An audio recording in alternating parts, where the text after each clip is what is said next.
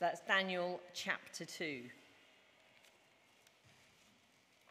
In the second year of his reign, Nebuchadnezzar had dreams. His mind was troubled and he could not sleep. So the king summoned the magicians, enchanters, sorcerers, and astrologers to tell him what he had dreamed. When they came in and stood before the king, he said to them, I have had a dream that troubles me, and I want to know what it means. Then the astrologers answered the king, May the king live forever. Tell your servants the dream, and we will interpret it.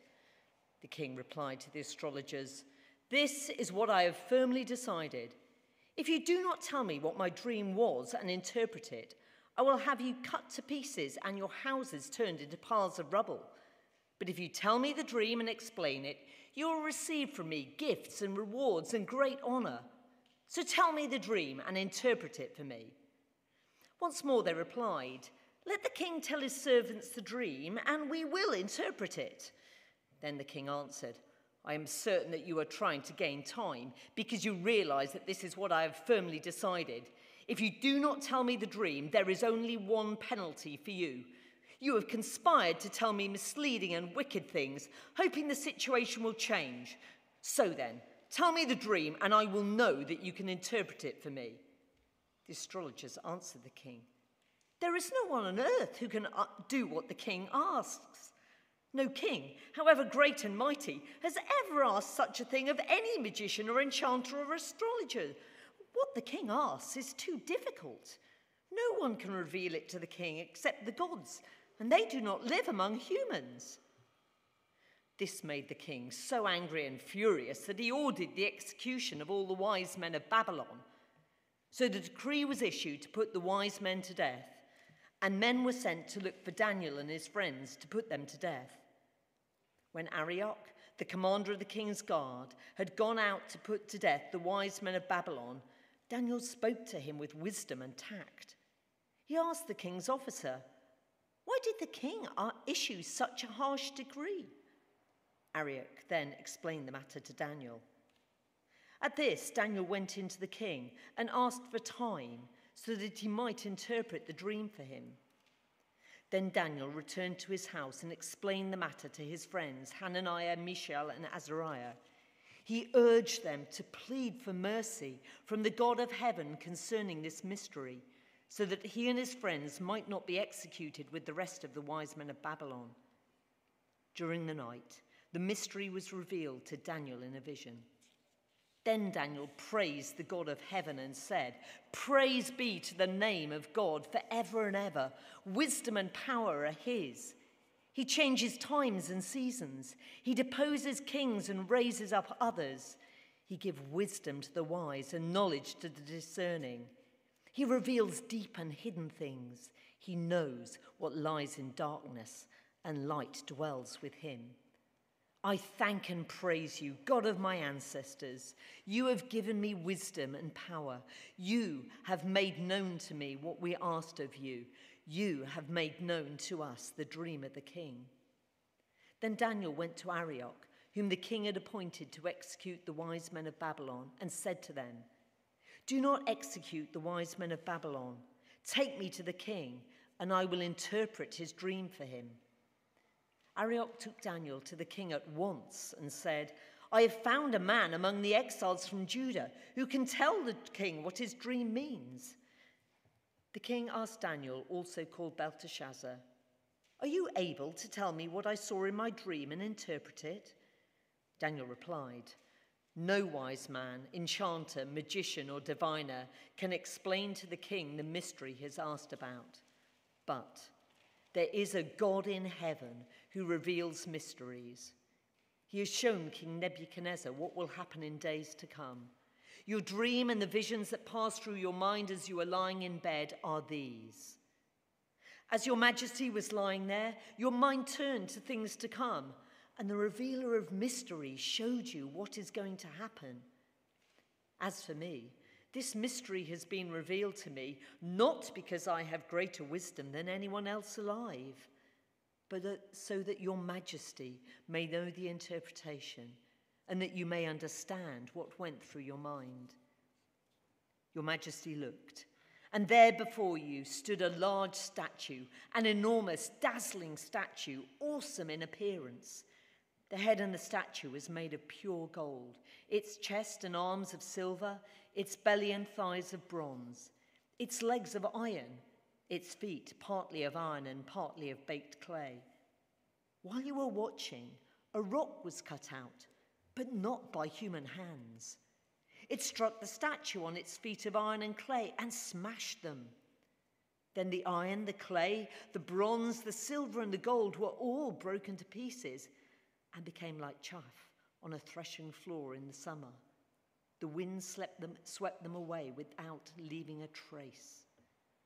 But the rock that struck the statue became a huge mountain and filled the whole earth. This was the dream and now we will interpret it to the king. Your Majesty, you are the King of kings. The God of heaven has given you dominion and power and might and glory. In your hands he has placed all mankind and the beasts of the field and the birds in the sky. Wherever they live, he has made you ruler over them all. You are that head of gold. After you, another kingdom will arise inferior to yours. Next, a third kingdom, one of bronze, will rule over the whole earth. Finally, there will be a fourth kingdom, strong as iron, for iron breaks and smashes everything. And as iron breaks things to pieces, so it will crush and break all the others. Just as you saw that the feet and toes were partly of baked clay and partly of iron, so this will be a divided kingdom. Yet it will have some strength of iron in it, even as you saw iron mixed with clay. As the toes were partly iron and partly clay, so this kingdom will be partly strong and partly brittle. And just as you saw the iron mixed with baked clay, so the people will be a mixture and will not remain united any more than iron mixes with clay. In the time of those kings, the God of heaven will set up a kingdom that will never be destroyed, nor will it be left to another people. It will crush all those, other, those kingdoms and bring them to an end, but it will itself endure forever. This is the meaning of the vision of the rock, cut out of a mountain but not by human hands, a rock that broke the iron, the bronze, the clay, the silver, and the gold to pieces. The great God has shown the king what will take place in the future. The dream is true and its interpretation is trustworthy. Then King Nebuchadnezzar fell prostrate before Daniel and paid him honor and ordered that an offering and incense be presented to him. The king said to Daniel, Surely your God is the God of gods and the Lord of kings and a revealer of mysteries, for you were able to reveal this mystery. Then the king placed Daniel in a high position and lavished many gifts on him. He made him ruler over the entire province of Babylon and placed him in charge of all its wise men. Moreover, at Daniel's request, the king appointed Shadrach, Meshach, and Abednego as chief ministers over the province of Babylon, while Daniel himself remained at the royal court. This is the word of the Lord. Thanks be to God. Um, let's pray first. Dear Heavenly Father, thank you that you are the God who delights to, ma- to make yourself known to us. So please open our eyes so that we can see the wonders of your word. In Jesus' name, Amen. Well, I'm, I'm sure you are familiar with this experience where you woke up having had a very vivid dream. Uh, sometimes it might be a very pleasant dream, but cut short uh, someone or something noisy woke you up. Said, oh, come on, I haven't finished my dream yet. and, and you just wanted to go back to sleep, wishing that the sweet dream could be continued or have a sequel of some sort. But sometimes it might be a, a nightmare, and you woke up in terror uh, with cold sweat all over you. Perhaps it was something from before, something serious that had happened in your life that um, continue to, to trouble you or to haunt you. Or perhaps it was just because you watched a film that you shouldn't watch. Um, one type of dreams I absolutely hate is this.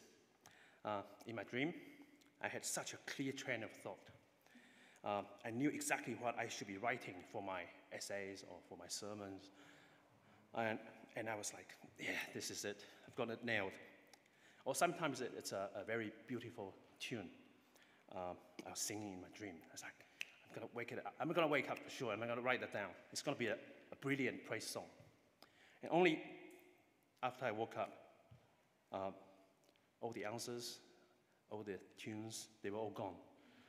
Uh, I remember what my dreams was, was about. It was a very vivid dream. I, I knew what dream was about, only I couldn't remember any of, any of the details. Uh, I wonder if King Nebuchadnezzar had a similar, very similar experience. It, it was a dream that really haunted him. It was so vivid, yet he couldn't quite articulate what the dream was. Maybe he forgot, he just didn't admit, but we don't know because the Bible didn't tell us. Um, but he knew it was a very important dream.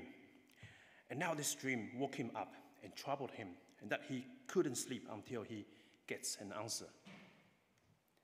And we were told in Daniel chapter 2 it was God who revealed something important. Corinne read so wonderfully for us, and this is a, a, long chapter, like I said earlier. So I'll try not to retell the story. Uh, nor, uh, nor will I try to cover everything in it. But let's just focus on the rock, because it, it came up so, so frequently. Uh, the rock that um, mentioned in, in King Nebuchadnezzar's dream. So we'll, cover, we'll, we'll talk about the rock a little bit from verse 31 onwards. Um, we'll talk, talk about where it com- came from, what does it do, and what's that to do with us. Uh, firstly, the rock which was cut out of a mountain, but not by human hands.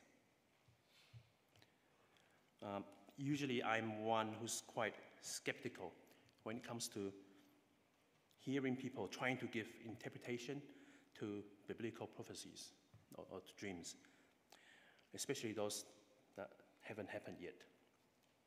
But here in Daniel chapter 2, the four kingdoms, the four empires, have already been identified, and the majority of the biblical scholars will all agree on this. Uh, it's, it's, also relatively easy for us looking back retrospectively.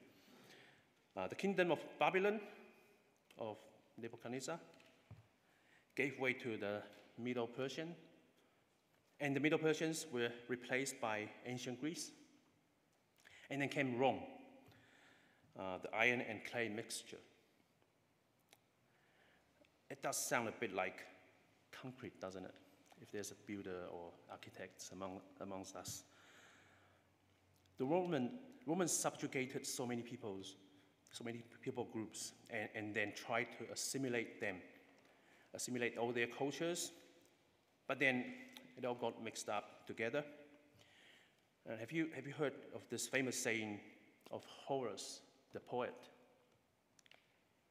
And I'll try not to say that, it's too wordy. But basically, he described how the Romans conquered Greece and occupied their land. But the Greeks conquered and occupied the minds of the Romans.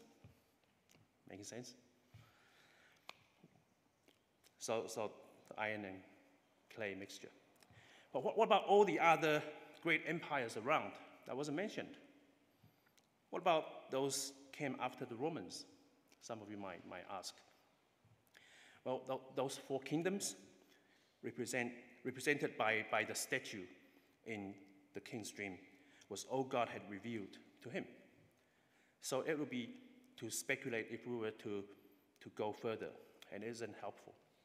Because in this vision, after the reveal, revealing those four kingdoms, God then drew our attention to the rock. So that's all he revealed. So rather than guessing around what God didn't say, we should just restrict ourselves to what God has revealed to Nebuchadnezzar and to Daniel. Verse 34 tells us a rock was cut out of a mountain, not by human hands. And this is the climax of Nebuchadnezzar's dream. Uh, this was an obvious contrast to the statue, which was obviously man made, because it's a statue. Um, for as long as we could trace back in human history, we see how kingdoms rise and kingdoms fall. And you see new leaders rise uh, to power to replace the old, whether by succession or by revolution or by or through a military coup or, or they're simply being voted in. You could say they all, they, they all got their power and their position. They got their kingdom through human hands. But this rock came to being not by human hands. Daniel was, Daniel was actually not the first to mention about this rock. Before Daniel's time, the rock had been used to speak of one who would arise from the tribe of Jacob to save God's people. And, and this rock, described in Genesis as the rock of Israel, the shepherd, came from the hand of the mighty one of Israel. Sound familiar? When the Roman Empire was pretty much at its high point, a young virgin had, a, had an angel visiting her. And she was told that she would have a son and that his name would be Jesus. Come on, don't be shy. Uh, and the Lord God will give to him the throne of his father David. And he will reign over Jacob's descendants forever, and his kingdom will never end. But how could this be? This little girl asked. Since I'm a virgin. And you all know the rest of the story. The angel essentially affirmed this young girl, Mary, that God will do it. It's not of human hands, God will do it.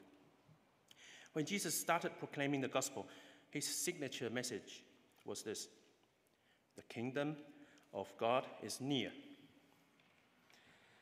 And he proclaimed, he claimed to be the good shepherd. And he even used the rock and stone references on himself. So Jesus was, and he still is, the rock that was cut out of a, a mountain and not by human hands. Which takes us to our second point.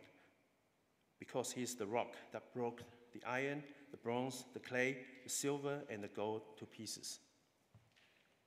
When, when Jesus finally came, he was amongst people, living as one of us, preaching the good news, urging people to repent and turn to God, proclaiming that the promised kingdom is near. He is that rock which would fill the earth. He is that rock from which the new eternal kingdom would be established. But Jesus was, was amazed by the stubbornness of the teachers of law because they were supposed to recognize who Jesus is with all the miracles he has done and the promises of God from the Old Testament he has fulfilled. So, so Jesus quoted from the Old Testament saying that the stone will be rejected, but would never, nevertheless become the chief cornerstone. And Jesus also said, On this rock I will build my church Interesting, isn't it?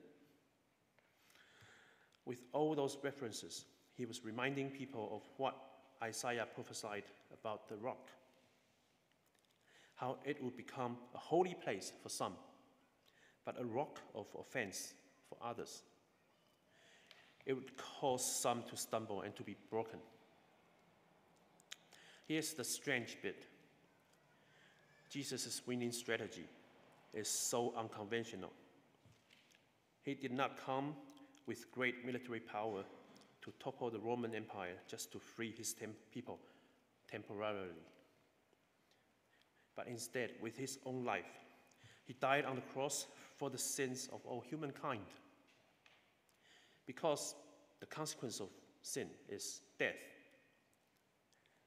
So he didn't want to just free the people he tried to free temporarily.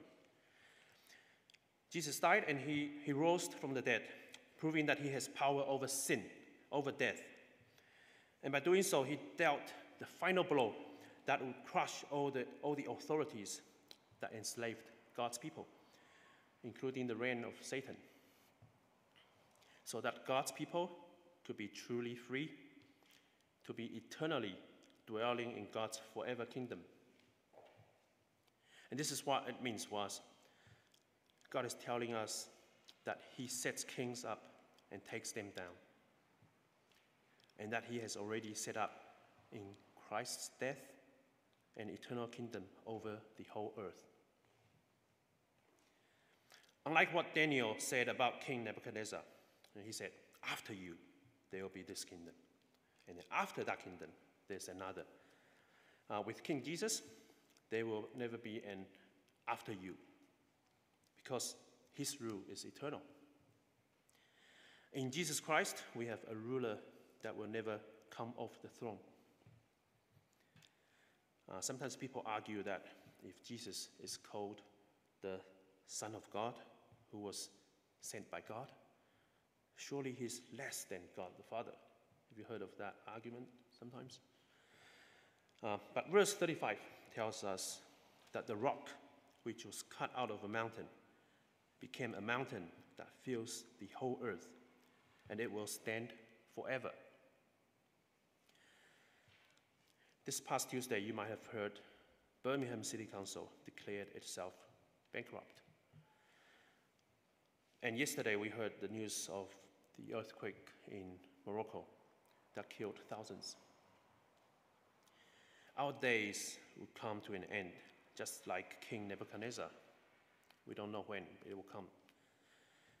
We're finite beings, and there's no telling what will happen to you or I tomorrow. But can you imagine if you are part of the indestructible kingdom of God? Verse 44. You are a resident of, of this unmovable mountain. How secure would that be? You are in it forever. Your time will not come to an end, no matter what happens. You, you will never be shaken. Finally, in the end of verse 45, Daniel tells the king that his dream is true, and the interpretation Daniel gave him is trustworthy.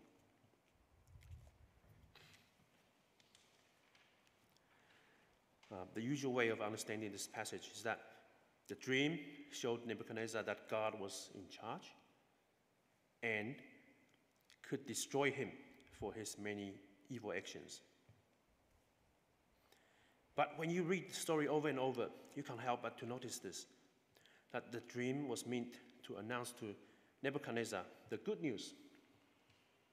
The good news of his own rule, as, you, as we read before. You know, Daniel described that his kingdom was the head made of pure gold. That was a good news. But more importantly, the very good news, the better news of God's coming kingdom.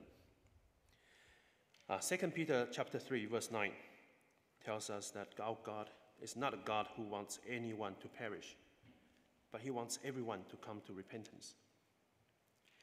I think here in Daniel, we're giving a prime example of how God wants everyone to be saved, even bad people who we think should just perish.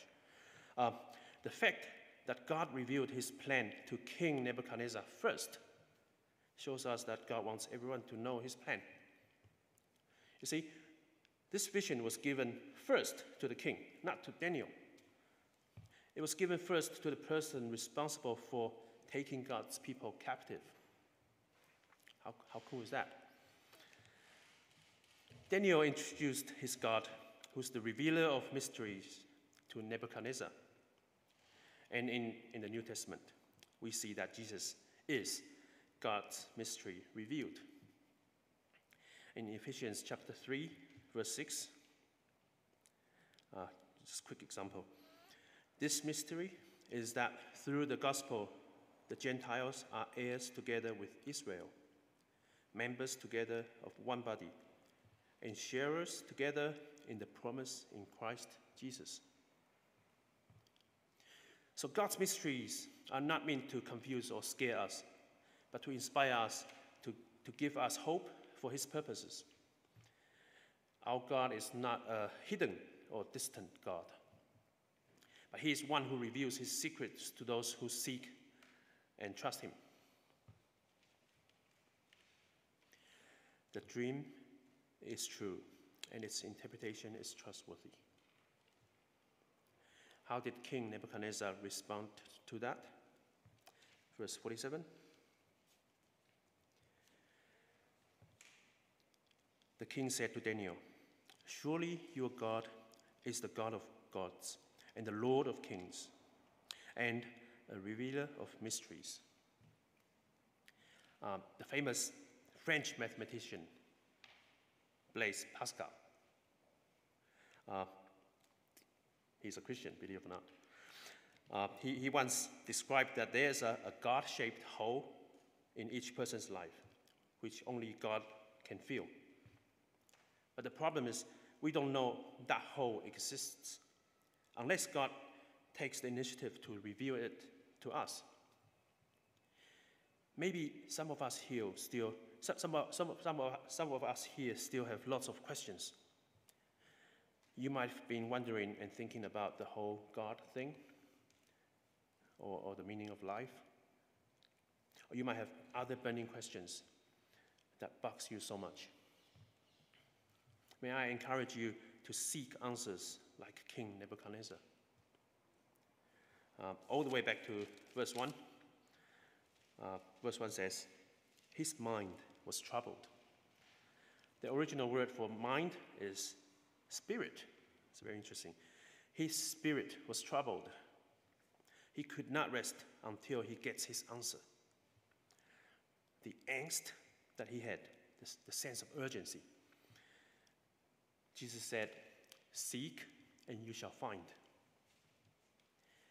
God is a God who reveals mysteries. So may I, may I encourage you to pray to Him and ask Him to make Himself known to you if you still are not sure about Him. If you are following Jesus already and you know, you know the God you believe is real, but when things got tough, you might be scared. You wonder how is it possible for you to move on? Please remember, your God, my God, our, our God, is the God whose kingdom fills the whole earth. He is in control. He can help you. So seek his help. Also, please, please remember, you are not alone. One of devil's tactics is to make people feel lonely, that they are on their own.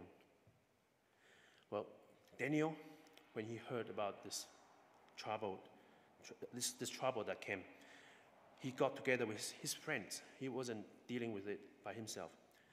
He got his friends together, and together they, they sought God's help and pleaded for mercy so that he and his friends' lives might be spared. We can do the same. As Christians, you also know the gospel message you believe is true and trustworthy. It has been revealed to you already. In fact, it is through this message your lives were saved. So now you hold this good news, the, the gospel that's true and trustworthy. Would you hold fast to it, even if others started to, to water down the truth? even if they started to twist the truth? Would you hold fast to it, no matter the cost? Would you boldly proclaim it and leave the result to God, just like what Daniel did? When Daniel went in to tell the king the meaning of his dream, he had no control of how the king might respond to his explanation. But he, he still went in. Daniel's job was to simply tell it to the king, tell it truthfully, and tell it faithfully. Let's pray.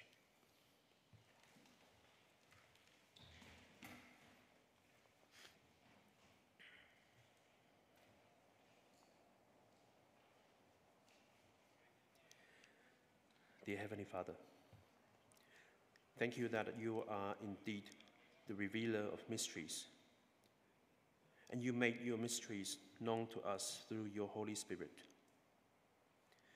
Thank you that you have not withheld any good thing from us. To show us your love, you even sent your Son Jesus to die for our sins while we were still sinners, so that through him we can know you and enter your eternal kingdom. Would you help us to continue grow in our knowledge of you so that we can know you better, love you more, and trust you more, and give you glory? In Jesus' name we pray. Amen.